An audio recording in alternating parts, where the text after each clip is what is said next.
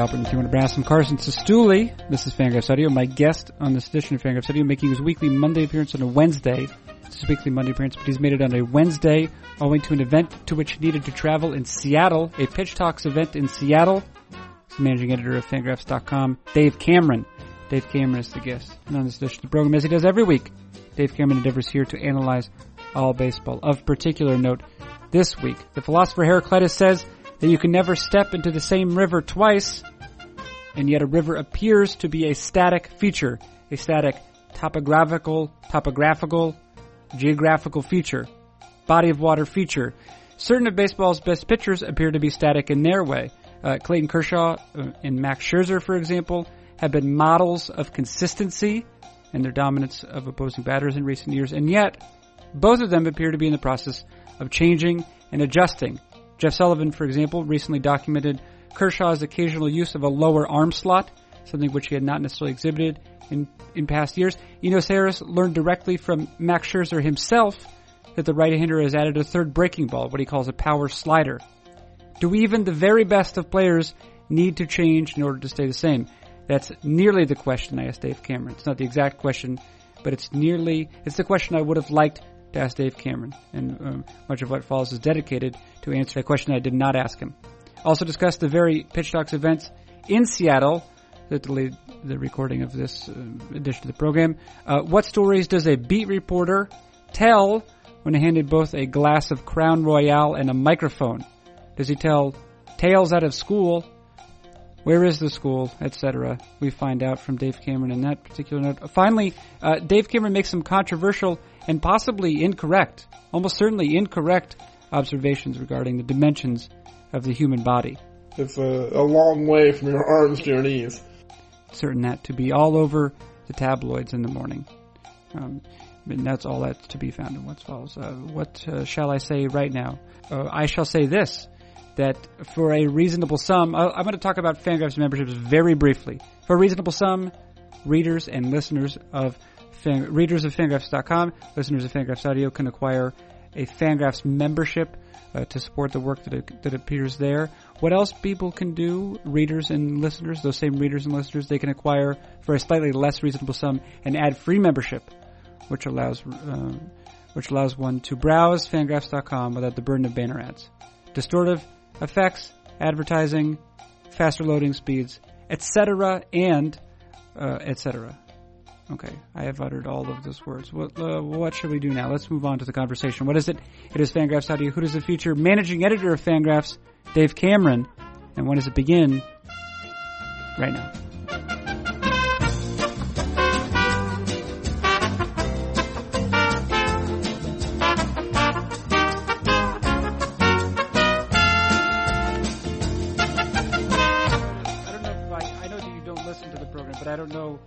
Maybe you got a sense about what happened at the very end of last week's. I did. I actually did listen to the end of last week's because someone alerted me to the fact that you included my uh, my illness in the outro.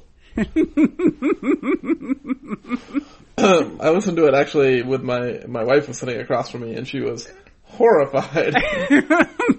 she she could not believe that I was included and asked how many people listen to this thing. And what, what was your answer? I mean, I told her no one. No one, yeah, yeah, not that many. The consequences were were pretty muted. I think you could say. Yeah. Yeah. Okay. Well, that's that's fine. Uh, but you're feeling better. You're, you're like unlikely to vomit this week. Yeah, I, I would anticipate there will be no vomit trips this week. I want you to know I really jacked up the volume because you were some distance away from your microphone. But congratulations. I would I would say um, I give my my thanks to the Yeti company for their blue microphone, or maybe it's the blue company and their Yeti microphone. In either case, it really picked up the sound. I jacked up those levels, and we got a we got a good audio of you. It wasn't just the vomiting, Dave Cameron, the retching. It was also the flush. I think was a perfect punctuation mark on that. Yeah. So just to give people some context, I record uh, my little podcast studio is just this little um, wasted area space upstairs outside my son's bedroom. Um, but it's got carpet and the acoustics are better up here. Uh, but the restroom I was in was downstairs, uh, and then around the hall by the garage. So the, that restroom was nowhere close to the microphone. Yeah, yeah. I was yeah. hundreds of feet away. That's right. You were was you were quite loud yourself. I, I assume because you know you were coughing up your insides, and uh, but we got that on the mic. Hey, listen, um, in less troubling news, I guess. Uh, here's I I wanted to start by asking you this question, which was about what you did this past Monday. I think you participated in a pitch talk in Seattle. Pitch talks, yes. Pitch talks. You- you were always part of a pitch off. talks. You you like to make it a singular. Like Right. we only talk about one thing.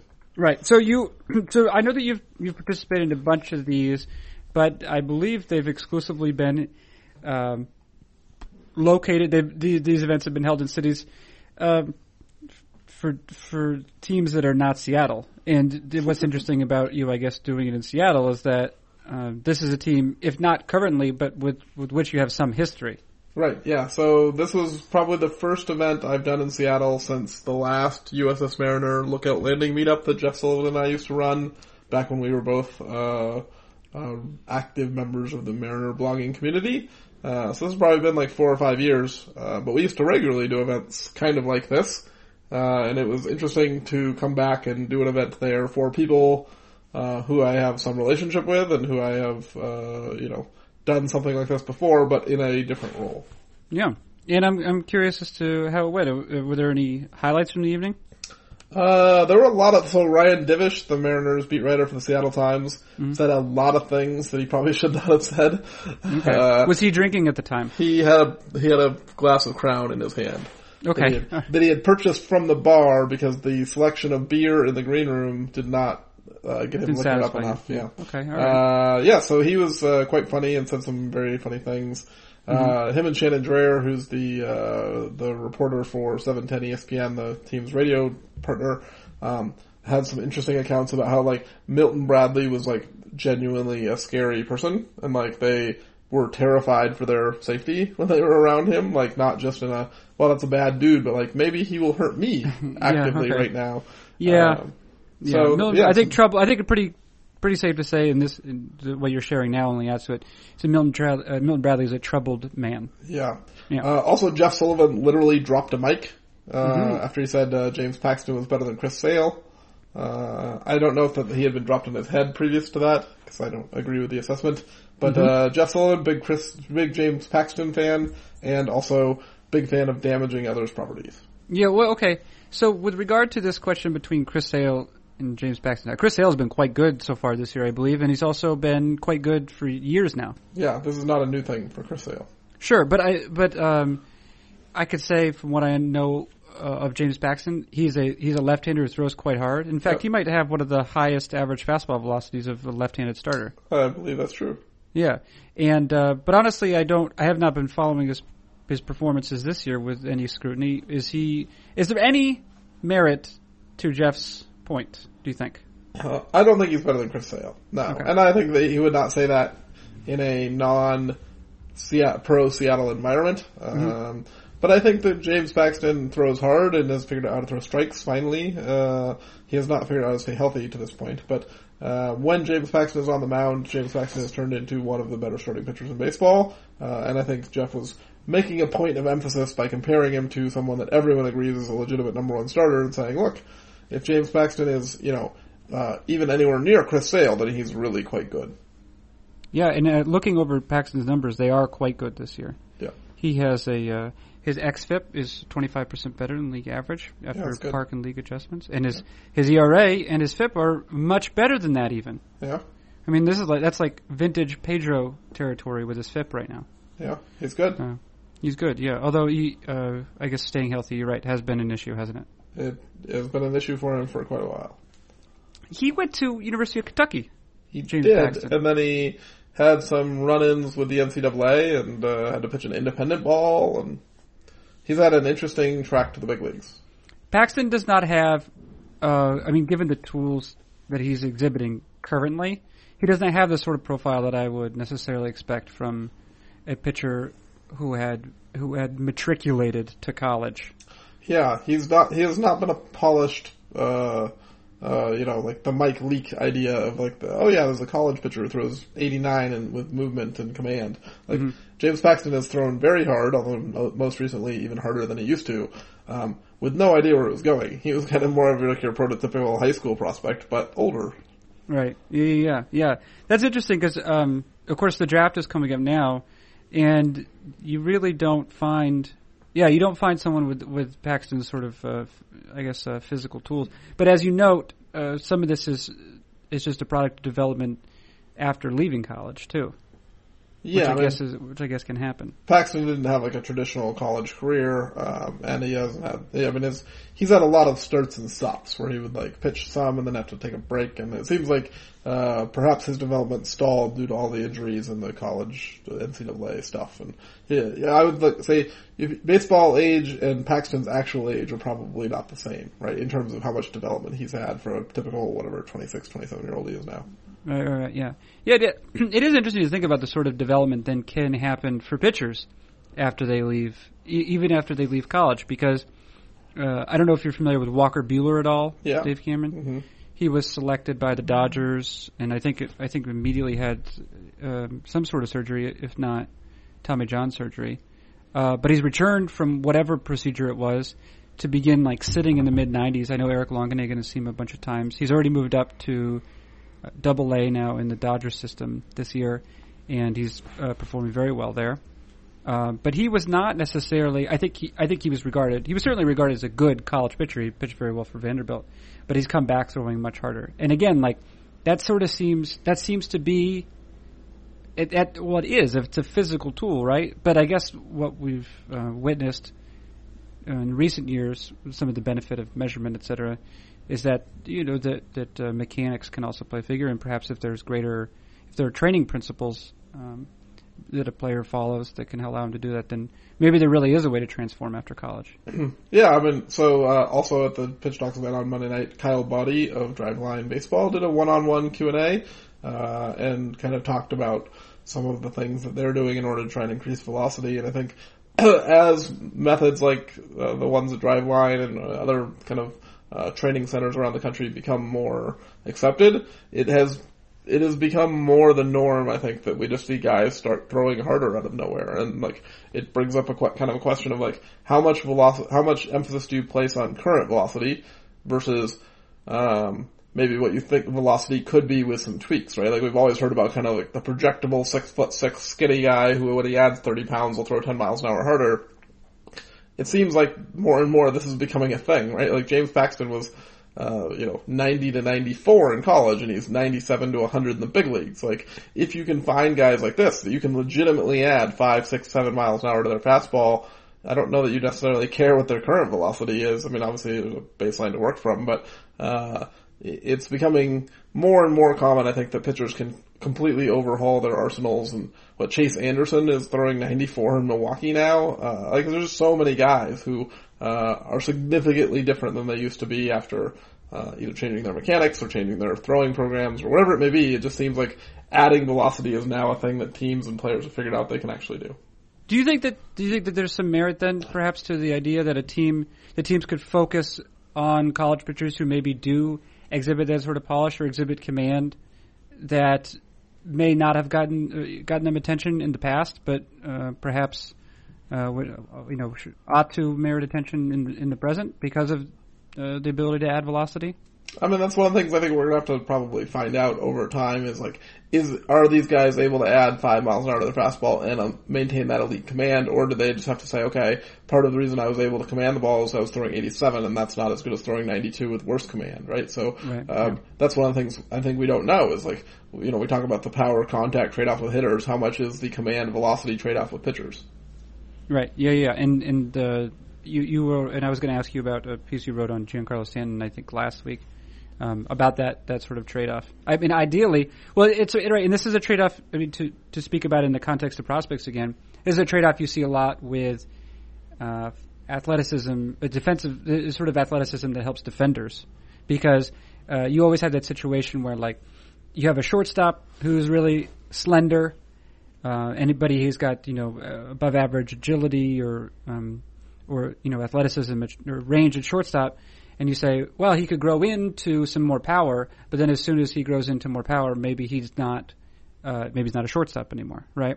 Yeah. Um, and that's uh, I know that when Eric Longenhagen talks about it, he he uses he references what he calls the Goldilocks zone. Which I think he means he's saying it's just right, right? Yeah. And and you do have the the occasional athlete who's able to re, who's able to grow in uh, or or possess some physicality and, and yet also hit uh, for power. I think you know like Troy Tulowitzki has been one obvious example of that in recent years, and then of course there's sort of a whole spate of shortstops now who, who do that same thing. Carlos Correa obviously fits that. Probably Addison Russell. What do you think, Addison Russell? Yeah, or Xander Bogaerts, I would say. Like, Oh yeah. know, well, yeah. it was maybe Xander Bogaerts. Uh, Well, I mean, Bogaerts was a guy who clearly had power in the minor leagues, right? He was running 200 ISOs as a teenager in Double A, yeah. uh, or in the high minors at least. Um, you know, this is, you don't do that as a if you're 19 or 20 years old and you're putting up that kind of power lo- numbers. Um, that's you, it's really hard to fluke that. So Bogaerts has somewhere inside of him like legitimate, real major league power.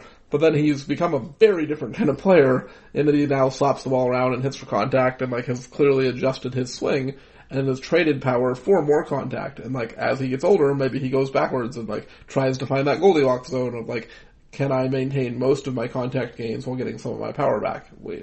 I think for a lot of players, this is a kind of a, a continuing evolution and Bogaerts right now is on the, the contact side of the continuum. Right. Uh, before uh, before we move on to other considerations, well, first of all, I want to say that if there's any if there's any player with whom I'd like to see this experiment, uh, in terms of pitchers, right? If we want to see the added velocity experiment um, work, uh, there's a pitcher. I don't know if you're familiar with him. He's in the he's in the Philly system, and he went to uh, Cal State Fullerton. His name's Tom Eshelman. Yeah, I know who that is. Eshelman ran these crazy strikeout to walk numbers in college. Yeah, yeah. And it'd be interesting to see if he were the sort of pitcher who could, because I, I think one of the problems was, you know, there's these questions about whether he actually possessed sufficient arm speed to get out, you know, higher level batters. Um, but he's kind of like, to me, he would be like the best test case. There's also a guy, Mike Shawaryn, perhaps. I think he went to Maryland. He's also uh, in a minor league system somewhere. Anyway, that was one uh, brief aside. What I would like to ask you about is, uh, before we move on to major league players, is uh, relevant to the upcoming draft. The uh, the case of Brendan McKay, first baseman slash left-handed pitcher for Louisville, who is regarded as a first-round talent by some clubs, it seems, um, as both a hitter and a pitcher. Um, and uh, I'm wondering if uh, you've had if you've dedicated any thought to him, or if you've uh, simply ignored ignored. No, no, yeah. I'm well aware of the existence of Brendan McKay. It seems like uh, the interesting thing, at least from what I've read and, and, and people I've talked to, is that he, his pitching performances this year have not been as stellar as you would think for a guy who is being considered as a top five pitching prospect and uh, you know a top five pick as a pitcher. Like he's consistently sitting in the low 90s, and then by like the third or fourth inning, he's down to 88 to 91 or something like that. And I think Eric Longenhagen has talked about like people think that maybe he could hold his velocity later, deeper in games if he wasn't also hitting on his off days. Like maybe he's just not well rested enough in order to hold his velocity. But that brings up the question of like how viable is he as a two way player? If you think like we're going to evaluate both in the minor leagues, if like if hitting is defect- affecting his development uh, as a pitcher, and you're drafting him as a pitcher, it's probably not worth having him hit. So like, uh, you know, this might, I know we've talked about this on the podcast before, but like, it's not entirely clear that doing one thing, uh, just well enough to keep doing it is actually better than giving that thing up and being better at the other thing. Right, right, and that's in, in. Do you think there's a possibility? Well, and I'll uh, show you my hand here, which is a metaphor about cards. I think uh, is. Um, I think that I think there's a possibility, strong possibility, that he's being overrated by clubs because he's so good at the collegiate level at both things Yeah. that uh, there's sort of a um, there's a glow about him. Um, but in fact, uh, you know, he, it's there's no indication because first of all he's a college first baseman, which is a profile that does not translate to major league success very often. Yeah. And as you noted too, he's like a good pitcher in the ACC, but maybe I mean you know just based on is he like a first round pitcher? Probably not. Yeah, I mean you know maybe a late first round or something Yeah, like that. I mean, I think the question you have to ask if you're going to draft Brendan McKay is, can he play both ways in the big leagues? And if the answer is no, if you're not convinced that this guy is good enough to be both a hitter and a pitcher in the big leagues, or that you're convinced that that actually works, uh, you know, at this level, uh, given the, you know, uh, requirements for being a major league player on both sides of the ball, then you have to evaluate him as one or the other, right? And like, if you like the fact that you're a good hitting pitcher, it helps, right? Like Madison Bumgarner and Zack Greinke, these guys had like, you know, win to their value as like good hitting pitchers, but the, you know, that's probably not enough to justify taking him over a significantly better pitcher. If you think like uh, Kyle Wright is the guy from Vanderbilt, I believe. Um, if you think like there's a huge difference on the mound, McKay is not going to make that up with his bat just by being a good hitting pitcher. Here's a question. I mean, so AJ Reed came out of Kentucky, which is an SEC school, a few years ago, and he has basically the same profile. Uh, he was a power hitting first baseman, uh, had more power actually in, in playing for uh, Kentucky in the SEC than McKay has shown for Louisville. And then uh, he was also a, a very successful pitcher. And and but and so you know what's happened to AJ Reed so far Yeah. is uh, he's only 24, so it's not as though his career is over. But he's not what you would also call, you know, it's like a slam dunk prospect either. No, yeah, he's a he's probably a guy who's gonna um, you know hang around as like a you know four A guy for a little while and and you know hopefully get some shots and you know maybe he breaks in at twenty six or twenty seven. But this is not what you were hoping for out of a high first round pick. Right. Yeah. Yeah. Okay. Well, he, but the, I think the thing is about AJ Reed, he is actually taking the second round. Right. So that's So like maybe a more um, Reasonable. pro- proper like time to take a risk on something like that. Like if you, if you're one of these teams, like if you're the Twins or uh, the Reds or the Padres that have a high first round pick or Tampa Bay, and and you have a chance to get you know a lot of value for your future organization. I think you have to be convinced that he can do that. McKay can either hit or pitch at a very high level in the big leagues in order to take him that high. Because if you just think that he could be okay at both, I mean that was also the thought with like Christian Bethancourt. Right. You know, I'm very uh, optimistic about Adam Haseley, a center fielder for Virginia. Okay. I'd like to submit that to the record, Dave Cameron. You don't have to respond to it. I'm not complaining on it. We, I'm not going to. Let's see. I, let me tell you something. Someone about whom I will not ask you, but perhaps we'll ask you next week. Is- That's Zack Cozart. He leads the he leads the majors in WAR. He does. He keeps Yeah. hitting. Yeah. Okay. All right. So we will not be discussing Zack Cozart, just to make it perfectly clear. Okay. Hi, Zach. Uh, we recognize you, but you're not interesting enough, apparently. No, no. Uh, interesting enough. I don't, I don't know what uh, I don't know what to say. Uh, here's. A, I would like to continue asking you about pitch talks. Any other uh, anything else of note to come of that? Uh, it's a fun show. You, next time Pitch Talks is around, you should go. We had a good time. Right. I saw. Did, no, did you, you saw? Uh, let's say uh, Meg Rowley. I think was there. I right? did. I did. I had dinner with Meg and Jeff uh, and Matthew Carruth beforehand, and then Oh. uh, I got to hang out with uh, Meg at the show as well. Yeah. Right. Okay. Uh, uh, uh, Patrick Dubuque. Patrick Dubuque, I saw him. Human Eeyore. Was he on stage with you or? He, he so Jeff and Patrick and Meg and Kate Preusser were the first panel, uh, Okay. and I was not part of that panel because I have never written for Lookout Landing. So that was like a Lookout Landing reunion panel. Uh, and then yeah. I uh, guess it would be. Yeah. yeah, and then I was uh, hanging out with Shannon Drayer and Ryan Divish on the last panel. What was your panel called? Uh, Insider Baseball and also Dave. Yeah. That Yeah. seems appropriate. Yeah. Okay. All right. And um, well, satisfied here. I wanted to bring to your attention um, an utterance uh, by a pre-Socratic philosopher, Heraclitus. I'm not sure if you're that familiar with Heraclitus. We're talking about fifth or yeah, fifth century BC, roughly. Heraclitus says something to this effect. Says uh, you can never step, you cannot step, you cannot step into the same river twice, is what Heraclitus says. Dave Cameron Mm, and uh, which I I suppose is um, well, it's it's it's a bit um, uh, it's a bit hard to parse. I think on purpose, but uh, what the idea is, right, there's a thing. Oh, there's a thing you call a river, Dave, but the water is always flowing through. Okay. Okay, wait, I think we're taking a pause for me to Yeah. get rid of the dog. Yeah. We will play uh, the Fangraphs hold music then, I suppose.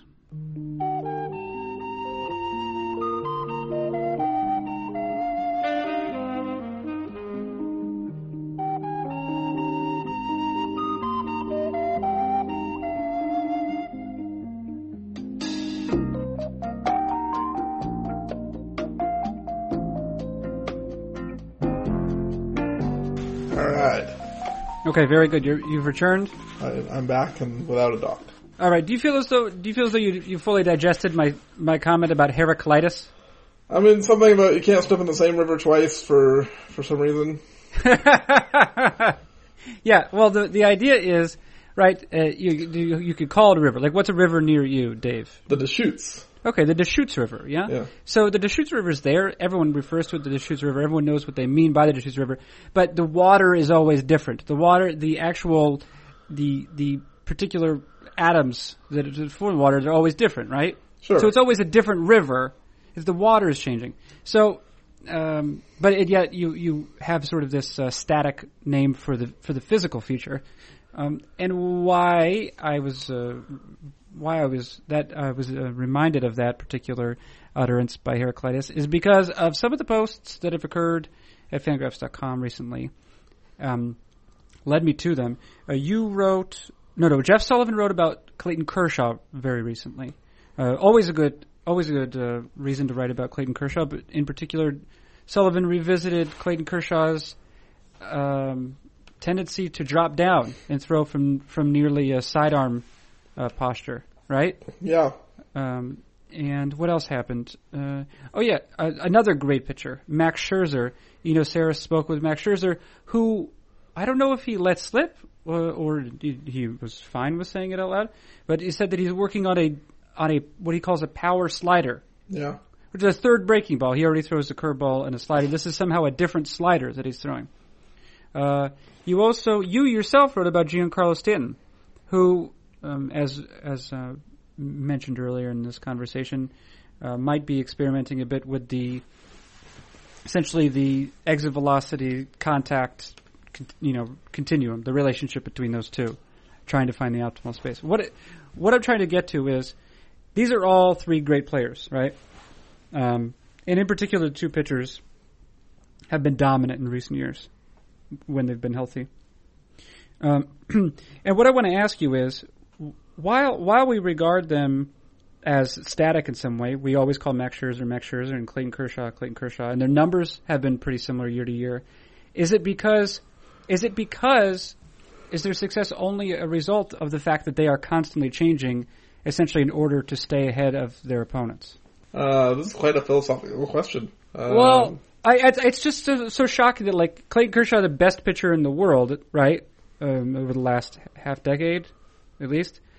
He what what's his incentive to change? Because it's just as possible that he would f everything up, right, as opposed to improve.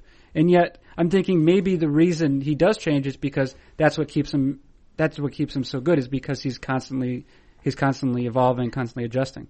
I mean, I would think it would actually be even more like it's not a 50-50. Like, oh, maybe I'll improve, maybe I'll get worse. It is way more likely to get worse, right? When you were at Clayton Kershaw's level, the odds of you getting better are I don't know, ten percent or something. Like whatever you whatever tweak you make is significantly more likely to make you inferior to what you've been before because there's just so little room to go up, right? Well, that's you're- like the what what Bill James would refer to right as like kind of the plexiglass principle, or just regression in general. Yeah. The chances that that you that if you make an adjustment you'll get better seem like they would be low because you're better than everybody else. yeah, you're already basically close to your ceiling. Right.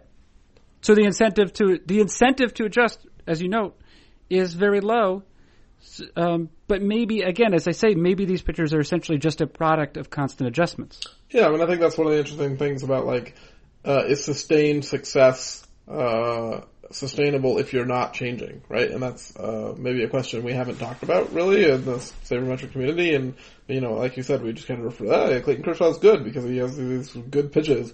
But like, perhaps the only way to stay good and to remain at that level is to constantly be a step ahead of the opponents, right? Like we see so many players who uh, arrive. uh, Kyle Schwarber maybe is a very good example. Not that we're saying Kyle Schwarber hasn't worked hard or made adjustments or whatever, but he got to the big leagues, hit really well, took over kind of the narrative of of the Cubs' future, and now uh, you know with more exposure, Kyle Schwarber probably doing similar things to what he did a couple years ago is not finding success, and, and perhaps this is an, an example of a guy who needed to adjust even though he was already good, and and if you don't make that adjustment, then you get worse in a hurry. Here's a uh, here's a question that maybe has no answer. Who needs to adjust more by volume or maybe more by frequency? Either one, pitchers or hitters. I would bet pitchers. I mean, it's just easier to um, kind of develop a book on what pitchers are going to do in terms of what pitches they throw and in what counts and you know certain locations and you know it, it, I think it's probably easier to become predictable as a pitcher. The pitcher's also the one making the first action, right? The hitter's mostly reacting to what the pitcher does. Um, so the, as the person who has to kind of initiate the action in baseball, it's probably easier to develop a a predictable pattern um, in which hitters could then adjust to. Um, so I would imagine pitchers probably need to be more ahead of the game to make sure that they're not, you know, signaling that they're just going to throw fastballs in the first inning or they're not going to just only throw the certain pitch in a 2-0 count or whatever. Yeah, I've what? Yeah, it, it seems to be a very r- sort of rich vein to for exploration, um, and but maybe it's also one that's difficult. I suppose it's one that's become somewhat easier because we have better means now of measuring objectively the changes that pitchers make. It, it may not have been, for example, uh, uh, Jeff Sullivan's post about Clayton Kershaw dropping down occasionally. That maybe is something that uh, you know before the advent of PitchFX, you would have recognized as a spectator. You say, "Oh, I like watching Clayton Kershaw." And you say, "Yeah, I think he's been dropping down a couple times per game." But to be able to identify, you know, specifically how often he's uh, going towards this lower arm slot would have been quite difficult. But with the with the uh, introduction of PitchFX now Statcast, that sort of thing becomes easier. So what we're reading are not necessarily results-based stats or even process-based stats. Really, it's actually measuring the sort of uh, the actual f- physical movements of the players. Right. yes. Concur. You concur, yeah. Yeah. All right. Well, I, I guess waiting just- for a question that never came because you adjusted to my uh, expectation.